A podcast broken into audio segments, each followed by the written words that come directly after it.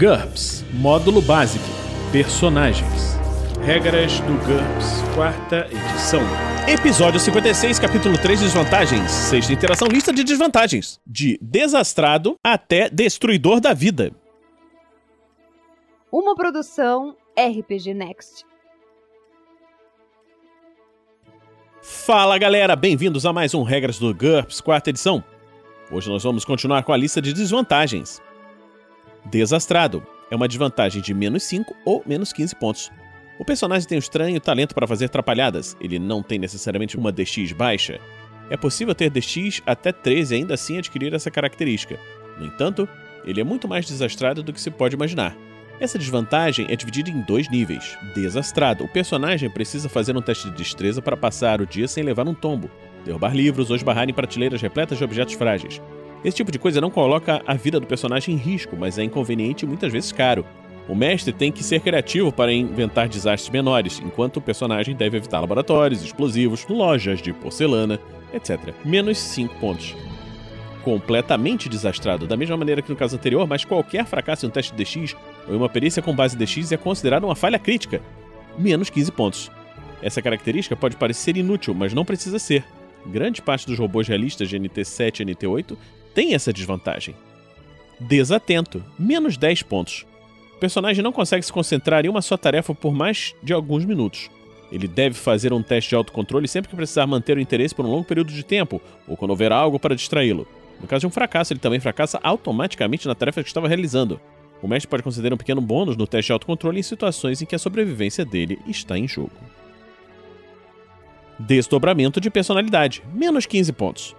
O personagem tem duas ou mais personalidades, cada uma com seu próprio padrão de comportamento, lembranças distintas ou até mesmo nomes diferentes. Seleciona um pacote de desvantagens mentais e até um máximo de 5 peculiaridades para cada personalidade. O mestre também pode permitir variações na IQ, percepção, vontade e desvantagens mentais quando eles fizerem sentido. Todos os pacotes de características mentais devem ter o mesmo custo em pontos. Quando estiver calculando o valor em pontos do personagem, conte uma única vez o preço do pacote, e não uma vez para cada personalidade. Todas as personalidades apresentam as mesmas características e perícias físicas, embora algumas possam não utilizar certas perícias e compartilham as características mentais que não fazem parte desses pacotes. Em qualquer situação de tensão, é necessário fazer um teste de autocontrole, não mais que um teste por hora, no tempo de jogo. No caso de um fracasso, outra personalidade emerge e se comporta de acordo com suas peculiaridades e desvantagens mentais. Se houver várias personalidades, o mestre deve selecionar uma personalidade apropriada à situação ou escolher aleatoriamente. Todas as personalidades são de alguma forma superficiais e fingidas, o que impõe uma penalidade de menos um em todos os testes de reação. Além disso, as pessoas que testemunham uma mudança de personalidade consideram o personagem, provavelmente com razão, um louco perigoso e recebem uma penalidade adicional de menos 3 nos testes de reação. Destino é uma desvantagem variável. Um destino desvantajoso funciona exatamente como um vantajoso, exceto que sempre leva a algo ruim, mas talvez não imediatamente e talvez não sem dar ao personagem uma chance de ganhar alguma honra, se lidar bem com a situação. Uma morte trágica e fatídica pode se tornar o fim digno de um herói. Esse tipo de destinos será dividido em três níveis. Desvantagem menor. O personagem está predestinado a desempenhar um papel pequeno em uma grande história e não se sairá muito bem. Ele vai passar por alguma experiência trágica ou um fracasso vergonhoso, embora seja improvável que esses acontecimentos resultem em sua morte, a não ser em circunstâncias mais desesperadoras e heróicas menos 5 pontos. Desvantagem maior: o personagem está destinado a desempenhar um papel importante em uma série de eventos trágicos. Talvez ele demore para entregar uma mensagem que poderia salvar o dia, ou talvez ele execute o único general competente de uma província ameaçada, permitindo acesso de invasores bárbaros. Apesar disso, é provável que ele sobreviva. Menos 10 pontos. Desvantagem superior: a morte persegue o personagem. Seu nome está marcado. Existe alguma coisa lá fora que sabe que ele Existe alguma coisa lá fora que sabe onde ele está e chega cada vez mais perto. Ele morrerá ou será destruído. Em sua ruína terá repercussões terríveis sobre a vida de outras pessoas. Esse tipo de destino não é adequado para todas as campanhas. O mestre não tem a obrigação de permitir o seu uso. E, se o permitir, deve planejar uma reviravolta no desenrolar da história ou terminá-la quando o destino for cumprido. Menos 15 pontos. O personagem é obrigado a recomprar o destino negro assim que ele se realizar. Isso acontece automaticamente se o resultado do evento acabar com aliados, status, riqueza, que tem o mesmo custo em pontos do destino. Se não tiver pontos suficientes para recomprar o destino, o personagem adquire a desvantagem azar, independente do valor em pontos de sua sina. Cabe ao mestre decidir se ele pode recomprar o azar. Da mesma forma, o mestre tem o direito de designar outro destino ruim, uma maldição divina, que nós vamos ver mais adiante, ou qualquer outra desvantagem sobrenatural.